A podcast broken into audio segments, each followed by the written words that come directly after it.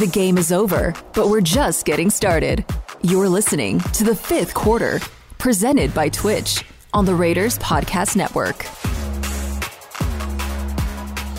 Well, it was not pretty, but here we are. Your Las Vegas Raiders won a football game tonight, 16 to 14, or this afternoon, depending on where you are. 16 to 14 over the Cleveland Browns. Eddie Paskal here with my guy Jason Fitz. And Fitz is on a serious note before we got we start rocking today. Uh, I think just off the top, we got to just give a little bit of love and, and send our condolences to friend of the program, Will Compton. We found out about an hour before kickoff tonight uh, that he lost his mom really suddenly last night, and that he obviously, for obvious reasons, would not be playing in this game. Went back to be with his family, doing the right thing. And, and, I know that you know Will. Will's been a friend of ours for for quite some time since his first up here in Oakland, and it just shows you, man. It's uh, as kind of hyped up as kind of as much as we put into these games. There is a lot more stuff that is a lot more important than this, especially so t- you know so close to the holidays. You can't help but feel uh, feel for Will. So uh, we're just thinking of him, man. And uh, man, it's tough, isn't it? It's a tough way to, to start a Monday night.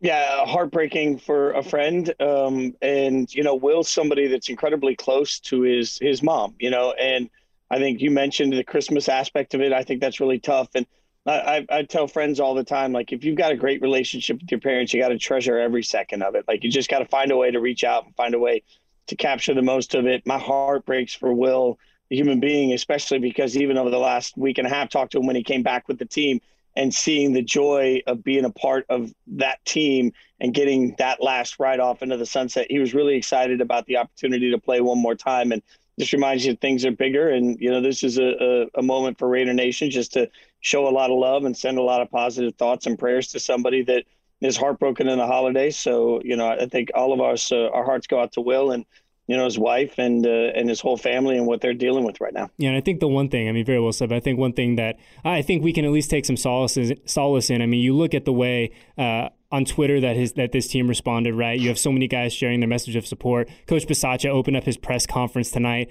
uh, acknowledging Will and everything he's going through. Zay Jones talked about it. I mean, this is a dude who, like I said, was here in Oakland with us for a little bit a few years back, but has been on this team for what seven days, eight days, nine days. And the fact that this entire roster, this entire group is saying like, "Hey, he's one of our own. We're hurting for him." I think that says a lot about uh, about this team. And let's not get it twisted. This team has gone through a lot this year, every single guy on that roster. So to kind of add something like this into the mix, I think that um, when his when we, we all kind of look back on this, I think history will show that this was a very unique group of players on this roster. This was a very special group of guys on this roster. Take the take the results out of it. If this team doesn't win another game for the rest of 2020, 2021, I think that this is one of those teams that we're going to look back and we're going to be really really proud that they wore the silver and black. Yeah, and and they they could do documentary after documentary about what this year has been. I think we all know that. The amazing thing is that certain locker rooms just hit different. And for all of the conversation, it's funny. Sometimes I feel like Raider Nation on social media is more divided than this locker room is that's living through this right in this moment. There's there's a bond and you can see it, you know, even in the body language. I know we're going to get into the game, but when you think about the game tonight, there was a key moment for me in the fourth quarter uh, you know, when the the offense turned the ball over, and I think all of us felt our hearts sink after the interception. And I watched Maxx Crosby come off the sideline and sort of skip his way onto the field. Like he was like, yep, let's go. And there's a level of, yep, let's go to this entire locker room that you can feel palpably from the outside looking in. And, you know, they get strength from each other. And we could all afford in the holidays to take a step back, look at the players that we love and look at the, the adversity they've been through and maybe learn a little from it. Absolutely. And as my pal Roger Bennett would say, on to the football Fitz. So, your Las Vegas Raiders won 16 to 14, and let us not pretend. I, I, think that one thing that you and I really pride ourselves on is we're going to call a spade a spade, right? We're going to kind of massage it and make sure we're, you know, it's a digestible, palatable thing for everyone. Fitz, we cannot pretend that this was a beautiful game this evening. This was a, an ugly game, but this was a game the Raiders needed to have. No way, like no two ways about it. This was a game they had to figure out a way to win, and that's exactly what they did. Even, even, even if it wasn't a lot of fun to watch for big portions of it it was a game with intention. And I think, you know, we'll talk about the lack of identity uh, at some point here, but this game to me from the outset had a tone, and that tone of intention was we're going to play conservative football. We are going to make sure that we don't give this game to the Browns, and we're going to wait for them to make a mistake. It felt like that from the outset. It was a very calculated game. It, the the game plan felt like it was very we're going to drive the ball down their throats. There were opportunities to be aggressive where Coach Bisaccia chose not to, and I kept looking at that, saying that's because look at it at the end of it all. Look at the recipe that we followed in this game. The recipe for the Raiders was don't make the mistake. Let Cleveland make the mistake, which is a smart strategy when it's a team minus as many players as they were. I, I don't fault the strategy. Unfortunately, for the Raiders strategy, when you play that way, at times, if you do make a mistake here or there, and the guys that you're not expecting to play well do play well against you, you get into this game. It was ugly, but it's a win. Yeah, and, and let's be honest, this got a little spicier at, towards the end than I think any of us would like. But you look at how this te- how this game started, Fitz, and we've talked so much this year where it really feels like you can get a great gauge of where this offense is based on that first drive. And you look at Derek Carr on this first drive, eight for eight and a touchdown, and we're all of a sudden we're thinking oh, I thought we were going to come out and run the ball 55 times today. And Derek said, oh, we're going to do it my way. But he came out fast. He came out, I think he used the perfect word. He came out with purpose. And while I know that that kind of petered off towards the end, and, and we did, certainly didn't have the, you know, 350 yard, four touchdown Derek Carr performance that it looked like we might have after that first drive. I mean, he did just enough and he did, he got this team where they needed to go for them to come out with the W. So, I mean, you look at number four's day, and the numbers aren't overly impressive as I pull them up here. Uh, he goes 25 of 38, uh, a touchdown for 236 yards and an interception. So certainly not blowing blowing the barn off anything, but he did enough to win the football game, didn't he? Yeah, and, and you know you've got to look at situational football too. I mean, uh, I keep looking at it. This was a 10 nothing game at the half, right? And, and 10 nothing game.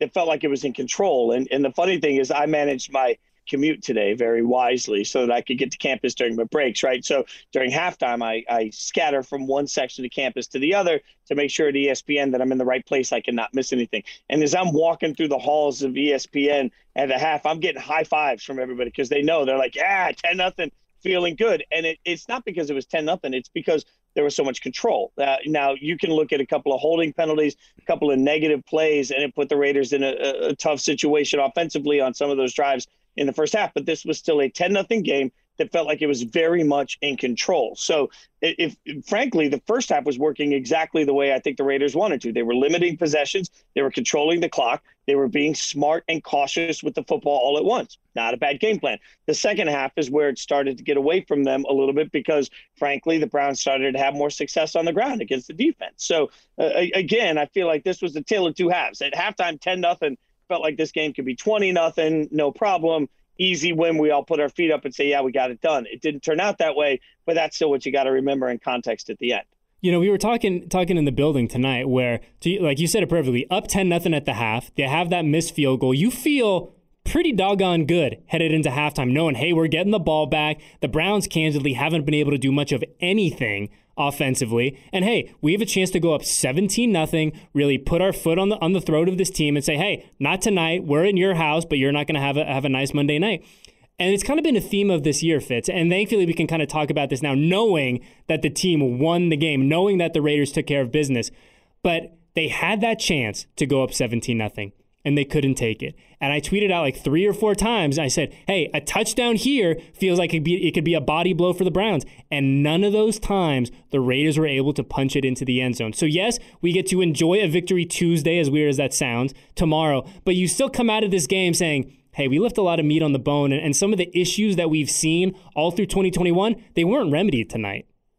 Uh, I mean, that's where aggressiveness comes in. And I think if we can look back now with the benefit of looking back on a win, uh, you can question the aggressiveness a lot. I had a couple of, of people within ESPN text me in the second half and say, why the hell is this team not blitzing more? Like you got a quarterback that essentially hasn't played, but it comes back again to intent. I think that the game plan was let's let Mullens make a mistake. Let's make him make the wrong read. We'll keep guys back in coverage. They didn't blitz a lot. They relied on the front four to get there, but uh, that made it transparent and easy for Mullens to look around. And, and the, the front four wasn't getting there in the second half as much. That gave him more opportunity. Frankly, the other part of it is when they did get push up field, there were a couple of times running back snuck through. So they were very committed to not making a mistake. And then you look offensively, I thought the aggressiveness came at questionable times. Like look at a couple of the throws for Carr where he pushed the ball down the field. And for once, I'm looking at it saying, why are you pushing it down the field when the guy you needed is right there? And at one point on the broadcast, they even called it out and said, hey,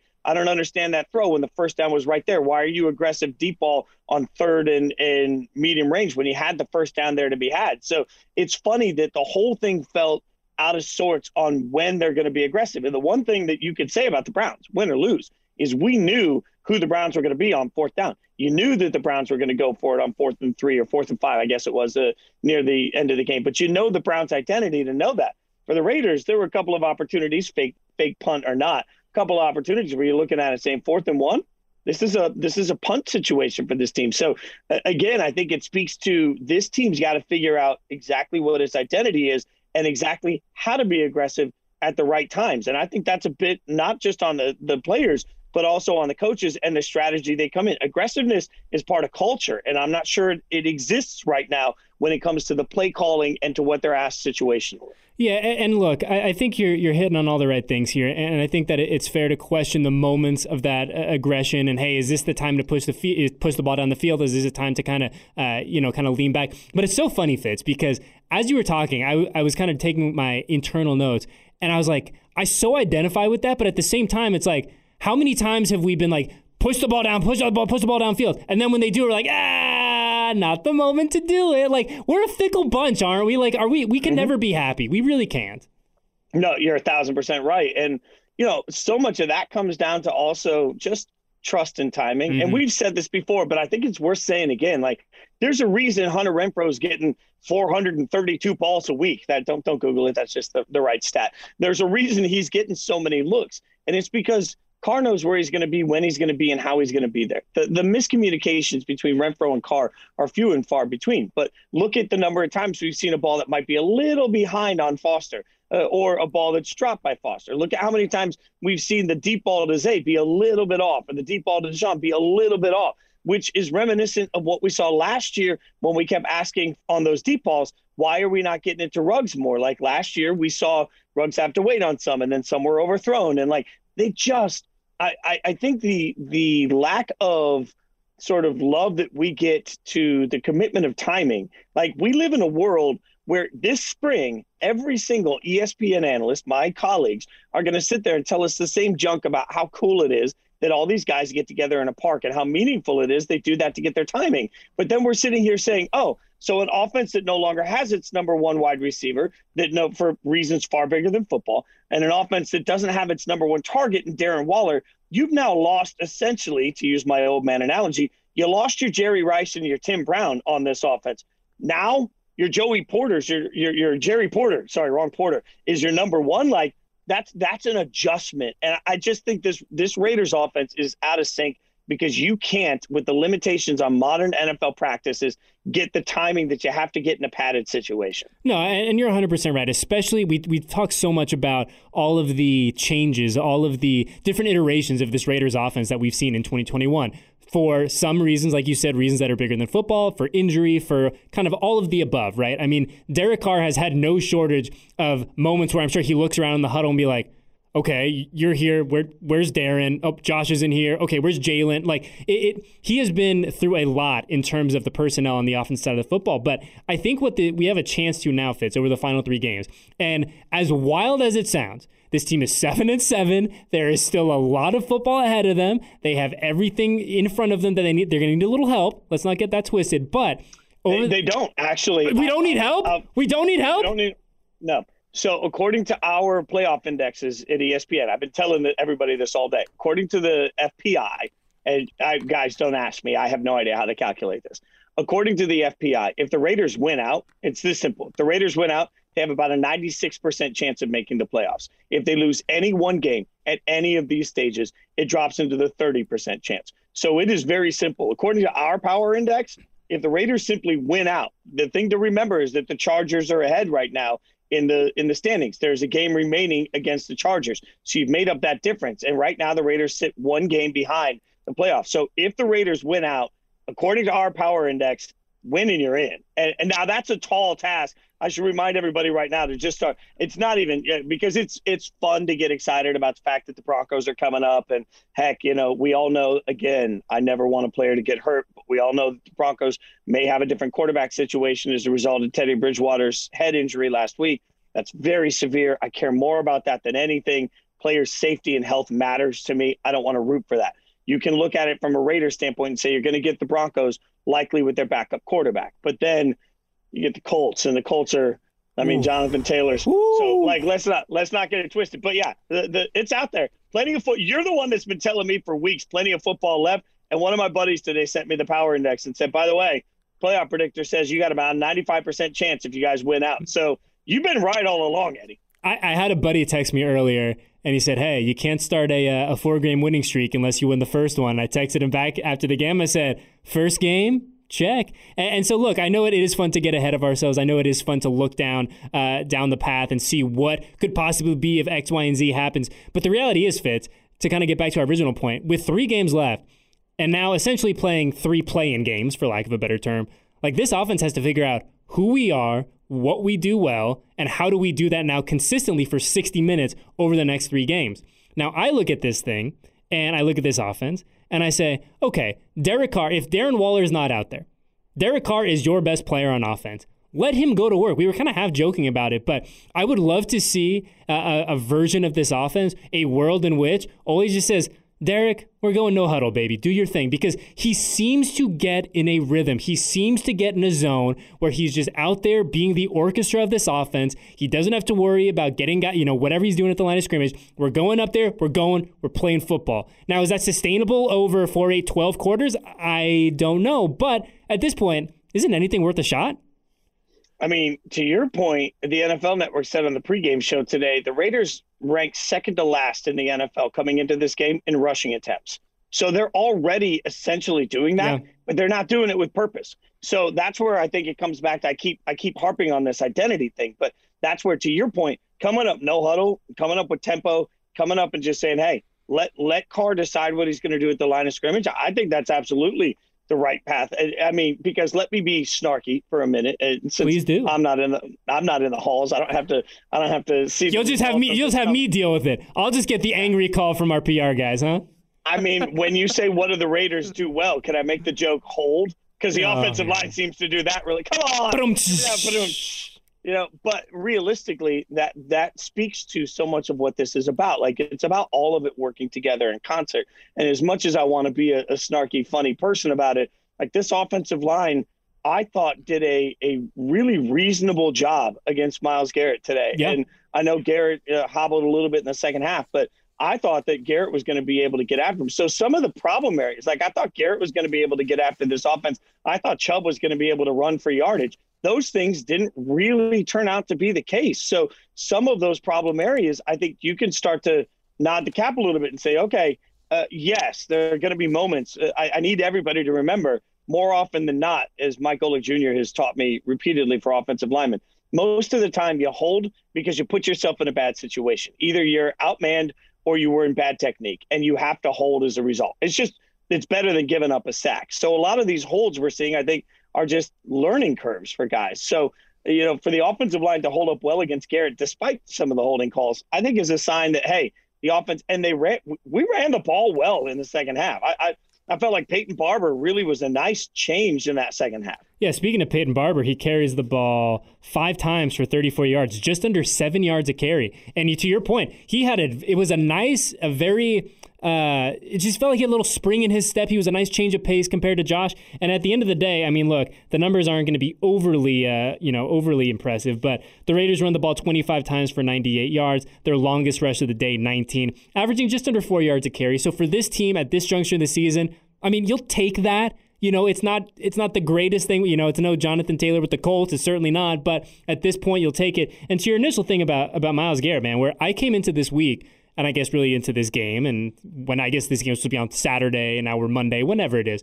But I looked at it and I said, my big concern, regardless of how many guys are out with COVID for the Browns, Myles Garrett is not one of those guys that's out with COVID. And Myles Garrett is one of those few people on the defensive side of the football that can completely take over a game. He can destroy your left tackle, he can destroy your right tackle, he can go up and pluck the ball away from your quarterback. He is one of the rare dudes in the NFL who's capable of doing that. And tonight, he was a non-factor. Three tackles and one tackle for loss for Mr. Garrett. And so a big shout out to Tom Cable, a big shout out to that entire offensive line for when they needed to hold up, they held up. It was not perfect. I know we talked about the holding penalties, but overall, when they needed to be at their best, when they needed to neutralize one of the best edge rushers in the entire game, they did it. Yeah, and and you know, I'll also give I know everybody gets frustrated with the Carr conversation, but let's give Carr a little love yep. here. A lot of step up in the pocket a lot of awareness. You know, that there were there were a couple of times where I was standing screaming at the TV, get rid of it, get rid of it, because like you got you, you need that clock. And it's one thing for anybody that spends a lot of Sunday watching other teams on a day like yesterday where the Raiders weren't playing. Sometimes the difference between a good quarterback and a really good quarterback is just having the pocket clock of knowing I got to get rid of the ball right now. And some of what we've seen for some of the offenses that are struggling, I'll use Ryan Tannehill with the Titans as an example. Ryan Tannehill has struggled without Derrick Henry, not just because he's having a hard time getting rid of the football or finding wide open guys, partially because he doesn't seem to have that pocket clock that's helping him when the offensive line's getting beat. I thought today Carr had a really good pocket clock, a really good sense of I got to move and move right, right now. And I'll be the first to admit there have been times that I think he has gone early. He hasn't had that. He's anticipated too much. And there's been times that we've all seen him just sit in there and take a hit he doesn't need to hit to take. Tonight was that perfect blend of like it was the perfect blend of cheeses on the grilled cheese sandwich. It was done absolutely uh, to perfection by him. Well, I think the Chef one thing, the one thing I think about about Derek going into tonight, where I'm, I look, I'm not going to pretend to put myself in, in, Derek's state of mind and what he's thinking as he's at the line of scrimmage. But to me, it feels like, especially over the past couple weeks, and I guess you got to kind of take away the Chiefs game from, I guess what was it, two weeks ago now, whatever it is but I think he has an understanding of how much time this offensive line is going to give him, right? Derek has been behind some incredible offensive line uh, throughout his career as a Raider. I think back to that 26 offensive line anchored by friend of the program, Donald Penn, and that was a stud offensive line. From left to right, that was one of the best, if not the best, offensive line in the NFL.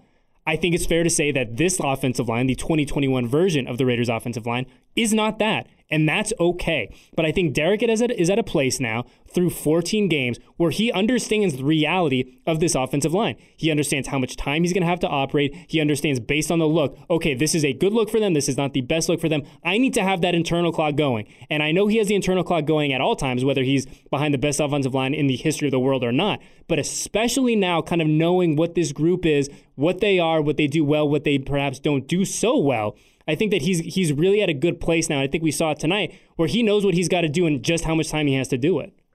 Yeah, and you know, a lot has been asked of these guys. I yeah, mean, there's been there's been a lot a, a learning curve for James. I think we take for granted how great Rodney Hudson was for this team, obviously, but we also take for granted the learning curve for Andre James. Like, and that's real. Like, and that's okay. There should be a learning curve when you're a first year starter in the league, and and, and I, I don't think that that's any hot take to say, hey, it takes a second to adjust. And we, we talked about Leatherwood a lot, but you know, Leatherwood's somebody that started outside and now has moved inside. You know, it, you just look at what's being asked of these guys in general. That's a lot, also. You know, and and uh, again, all I can do is talk to offensive linemen. I'm five nine and a half and 165 pounds. Hey, you can round up to five ten, man. You can round up to five ten. I'll give it to you.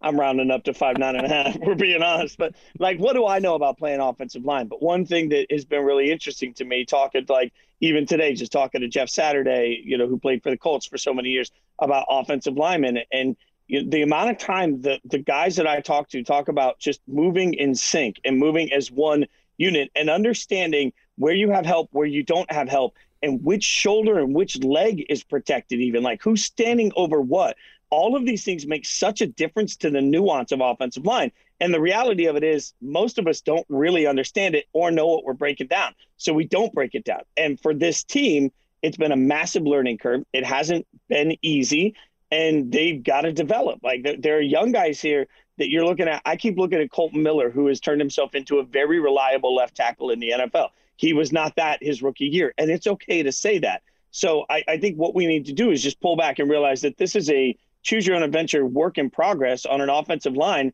that has been sort of forced in together and they're still figuring it out. And I know we're late in the season, but the, the way the line plays will make every difference in whether or not they're capable of handling teams like the Chargers down the road. And, and give them credit because on tonight, a, a, game where they had to have it, where they had to do just enough to give Derek time to work, to give Josh and Peyton those times to work, they did it. And, and, like I said, it wasn't pretty. It hasn't been pretty for large portions of 2021. But tonight, when they absolutely needed to hold up, they held up. And Fitz, we've talked a lot about the offense, and I think it's fair that we talk about the offense because we have a lot of questions right now. But this defense, this Raiders defense, we got to give a little bit of love to. And I want to start tonight with John Abram, man. Everywhere. Jonathan Abram, a man possessed, finishes his night with a team high nine tackles, two tackles for loss. And Fitz, look, I, I, you know, I don't know if we can make this grand proclamation quite yet. I'm sure we have to go back and, and rewatch tomorrow's game or watch the game tomorrow, I should say. This felt like the most active, the most with purpose Jonathan Abram we have seen in quite some time. Yeah, well, and you know, I've I've been tough on him. You know that we've been tough on him on this show, and not tough on him because we don't want him to succeed. I, I have to be so loud about that sometimes. Like I think tough on him, is cheesy as it sounds, like I loved watching him play at college. Like I, I, I when he was picked uh, for me covering the draft for the NFL for ESPN for the last several years, I was ecstatic, right? And so you have high expectations for these guys that play with that level of energy and chaos. The question is, how do you channel the energy and chaos, but also still play to his strengths? And today, the amount of times we saw him up in the box, I, I thought was inspiring. Like I'm watching, I'm watching somebody really be utilized for what his skill set is. And tip of the hat to Gus Bradley, who we we've talked about a few times. We you know we need to buy a beer. Uh, this is a great example of that. Like this is this is me looking at it saying, my God, if every analyst I talk to is smart and says, hey. Abram's not the guy you want back in coverage, right? And so that's what people say his his his detriment is. Rather than keeping him in a spot where maybe that's not to his strength, he's been utilized more and more this year in ways that show who he is. And that first blow up in the first quarter where he got to the line of scrimmage, blew through the line, and blew the play up for I think a nine yard loss was indicative of the way he played the whole game. I mean, you're talking about somebody that was running up, taking great angles, and just punishing people. And you look at that and say, "Whoa, take the handcuffs off and let him play like that." That's a that's a possessed level of, of passion I love watching on the defensive side of the ball. He he played lights out tonight. And and I think the most important thing Fitz playing in control too. So it's playing with that chaos, it's playing with your hair on fire but it's also finding a way to do it while you're, you know, in a controlled manner, not picking up any silly penalties, not putting your team in a position where all of a sudden you're like, ah, oh, yeah, I mean, we love that fire from John, but you got to reel it in. Like tonight, he was very much controlled. He was very much in under understanding what he needed to do. And he was fantastic. He really was tonight. And we got to give a little uh, shout out to KJ Wright as well, man, who steps in, plays the most snaps. I, I mean, obviously, I don't have the snap counts in front of me, but I have to imagine this is the most that he's played in a game in, gosh, at least months. Uh, and he finishes his afternoon or evening, depending on where you are, with eight tackles too. Another guy who was just you, you put him in, he was solid, he did what he needed to do, and he was very much that veteran presence in the middle of things, getting guys where they needed to go. And a big credit to Gus Bradley, man, because he has done such an incredible, and I know the Chiefs game was tough on every single aspect of everything. But you take that game away, I mean, he has done a remarkable job with this defense, a remarkable job. And he that was the case again tonight, where you look at what this team did against the run specifically in that first half. I mean, through at the end of the first half, I'm, i had it written down. Chubb had six carries for 14 yards. He was a non-factor, and you went into this game knowing with Nick Mullens at quarterback, they are going to run the ball. It is not going to be a secret with what they're going to try to do. And Gus's group did a they were superb. They really were tonight. Yeah, and a couple of things on this. One, you said KJ did a, a, a really solid job. I would say spectacular because we were without Perryman, uh, Pro Bowler Perryman, right? Like we were without the NFL leading tackler. We were without the person that is in charge of calling every every defensive call. We were uh, without the person that subtly, like you go back and watch the all 22, the number of times that Perryman will just walk up and tap a lineman on either hip as his way of signaling them what's coming. Like that's what Perryman has been not good, great at this year. And KJ stepped into that role and just handled it, right? Like I, I think that the the job there and and you know, again, that's a credit to the front office too. I mean, we're we're very tough on the way this team is drafted some years. I want to be very fair about the way that they've gone about free agent acquisitions this year because KJ is somebody that came in and has paid dividends. I mean, you're getting contribution from him. So I, look at that and, and, I'm a little stunned that the Raiders were able to do that. And I realize some people will say, okay, well, all they did was stack the box because they knew that Nick couldn't beat them throwing the football. Last time I checked, that's exactly what the Patriots did against the Colts. They stacked the box. In fact, the Patriots stacked the box against the Colts more than any team has stacked the box against any team all year long. And Jonathan Taylor still had the best rushing day we could possibly imagine. So you got to remember that this whole concept of I'm going to throw eight in the box and make him come at me actually makes you really susceptible to long runs. If you break through the box, you're going to go through. Derrick Henry's talked about that for two straight years. So I keep looking at that saying it's not as simple as like, well, we stacked the box, we stopped the run. You still have to execute. And especially when you're stacked in that much, you've got to have control with your gaps. I, I thought the Raiders defense did all of those things really, really stinking well. And those like I, I know it's a sloppy, ugly game, but I'm looking at those little indications saying that's probably the most frustrating thing about this Raiders team this year is that there's so many little things they do well that we should be better than we like like the record should be better because it feels like this team is better than the record indicates. But then you have games like Kansas City, and I admit it, it like it makes us all spiral. And and we talk about that execution Fitz and this defense. They needed to come up big. Like the Raiders don't win this game unless Gus Bradley's defense holds up at the end of the game, right? They get the ball back, or excuse me, the Browns get the ball back with 247 left in the game. One t- one uh, one first down. This game is over. You don't get a chance to have Carlson, you know, kick that that game winning field goal. And the Raiders defense held up. We go Nick Chubb gain gain of two yards, Nick Chubb gain of five yards, uh, and then Nick Chubb no gain. John Big Johnathan Hankins says no sir, not today. And so we've asked so much of this defense in 2021. I, you know, I think it's fair to say at times we've asked too much of them in 2021. But with their season on the line, you need to get off the field. You know what the Browns are going to do. They're going to run this ball and give them credit because they got off the field. They gave the Raiders, they gave Derek Carr one more chance to go win that ball game, and thankfully they did. But man, you cannot say enough good things about this defense. And I think you don't have talked about this a bunch. At some point, you can't ask any more of this defense right? You understand who they are, you understand the limitations, you understand exactly what they bring to the table. And tonight was another one of those games, Fitz, where in the in the middle of the fourth quarter, you're thinking to yourself like, man, they've played an incredible football game. They've been, you know, they've they've played the best hand that they they possibly could. But at some point, you cannot ask any more of them. And they had one more hand in them and they and they they uh, they did an incredible job. It was it was it was great to see, and I think that if you're a fan of this team, we talk about positives going into this final third. That when they had to have it at their biggest moment, they showed up in a big way. Yeah, and I think that's positives not just for this final third, but also yeah moving forward. Like there's there's a this is a young core, especially you start to and we've talked about this a lot. But for the defense to do what they did without Hobbs, which I thought you know I thought going into the game Hobbs was going to be a huge uh, loss for the team as he goes on the COVID 19 list. Now, most important, health. We want him to be healthy and, and, great. We all know that. But I kept looking at thinking that, man, that's a big loss because there's no easy replacement for him on the roster. Yet again, we saw, you know, good play, solid enough play from the corners, and, and that position's just been decimated all year. But while this is happening, we're watching a relatively young defensive line make impactful plays. We see another strong outing at times from Divine Deablo, uh, uh, who's surprising me with. He surprised me with how well he was playing in the first half. I, I just didn't expect contribution from him this year.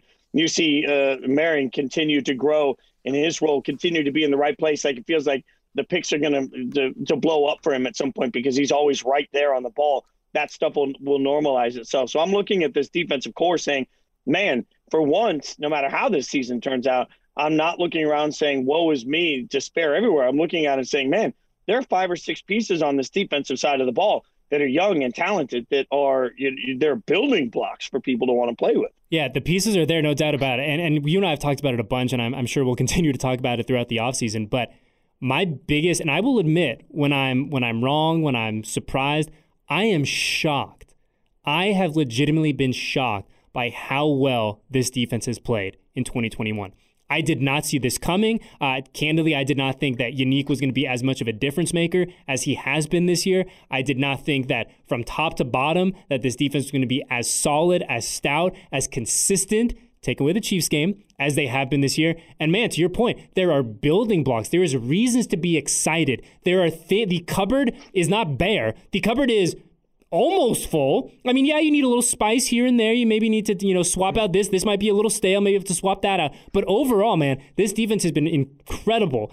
And They got their they got Derek and they got Daniel Carlson a chance to to win the game, and that is exactly what the cash. Go ahead. What are you pointing at? I see you guys. No, no, no. Go ahead. Go ahead. I was going to say, and we got the cash money man a chance to win the game, and he didn't. He didn't win the game once. Fitz. He won it twice, two times. This man is unbelievable right now. He cannot be stopped. Yeah, you are a fan of these specialists. And, oh and my God, my guys! I love that about you. I love that. I, I was thinking about that as I saw him line up for the kick. But I will say, before that kick happened, there was one play that I want everybody to make sure you take note of because we've seen this go the wrong way in recent weeks. Zay Jones gets a massive catch, and what's he do?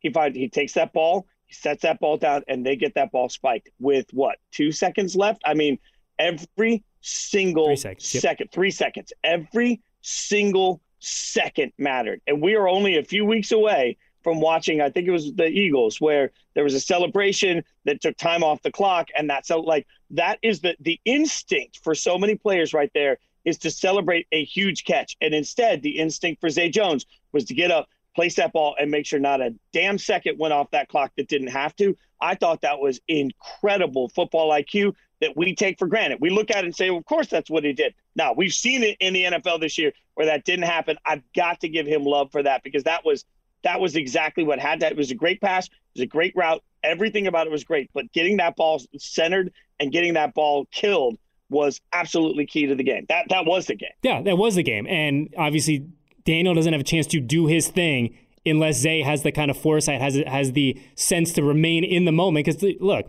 I'll be honest. If I have a huge catch like that, I'm dancing. I'm celebrating. I'm probably letting the clock run. If I'm being honest with you, Fitz.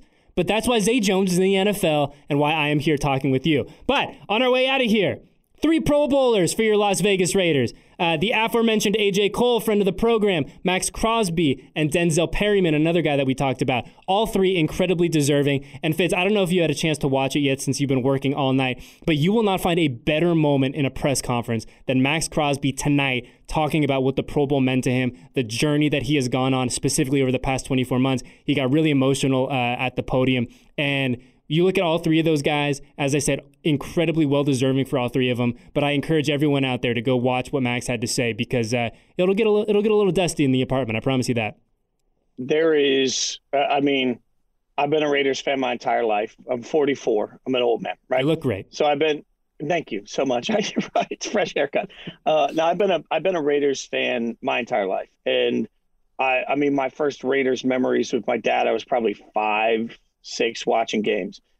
I don't remember many Raiders more likable, easy to root for than Maxx Crosby. And I think we've all seen it as fans from day one, seen something special. Like certain people have it, whatever it is, he's had it. But to see him channel it and work so hard at it and turn it into what it is today, like I can honestly tell you it's I, I, don't remember a Raider I rooted for more in my lifetime than Maxx Crosby at this point, just because where you see when you see what he's gone through and you see the work he's had to put in and continues to put in, and you see the just the twinkle in his eye from the way he plays the game, like it's everything that's amazing about football because it's the hard work, but it's also the passion, it's also the energy, it's also the talent.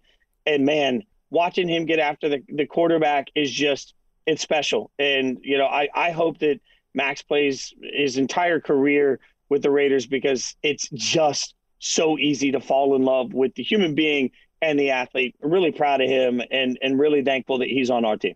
This is a small dude, a dude who came from a middle of nowhere school, went to Eastern, uh, where'd he go? Eastern Michigan, right? Eastern this, Michigan, yeah. yeah. This isn't a kid from Texas, a kid who went to Alabama, who went to Clemson.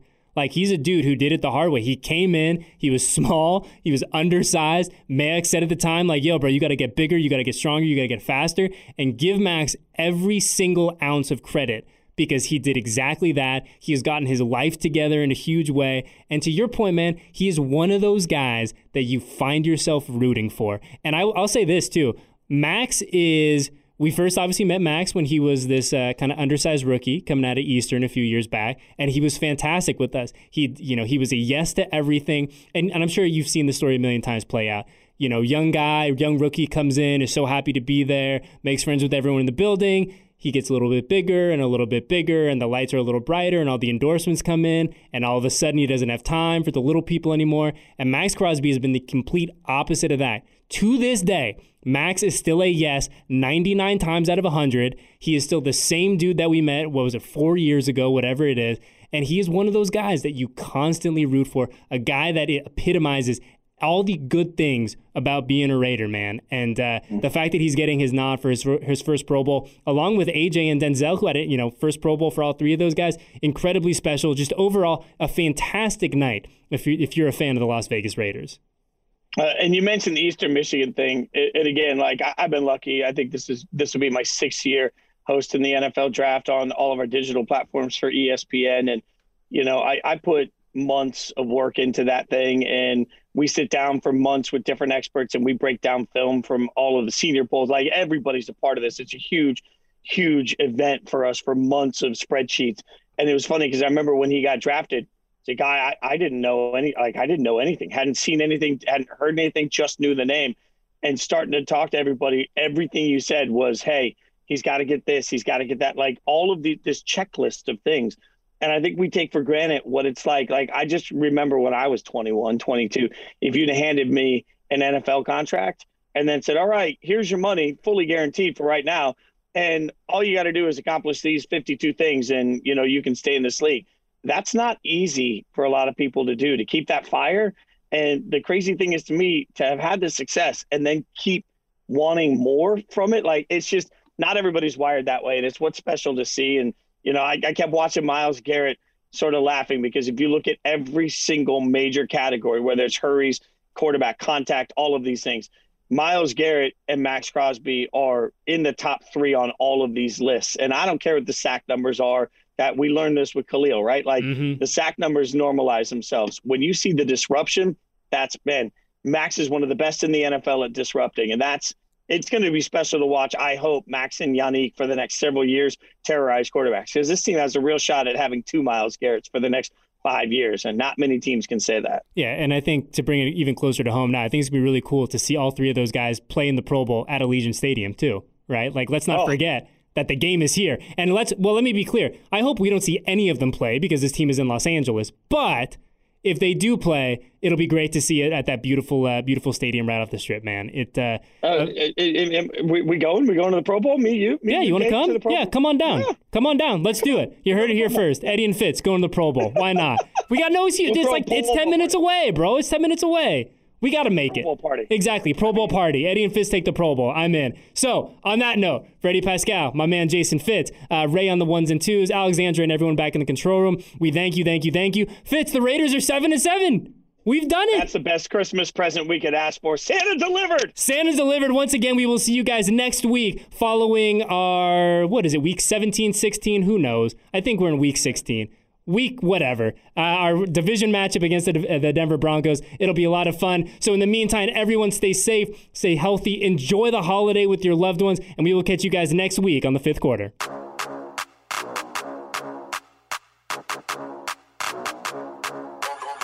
Thank you for listening to the fifth quarter presented by twitch. Make sure to download the raiders mobile app and we'll see you next week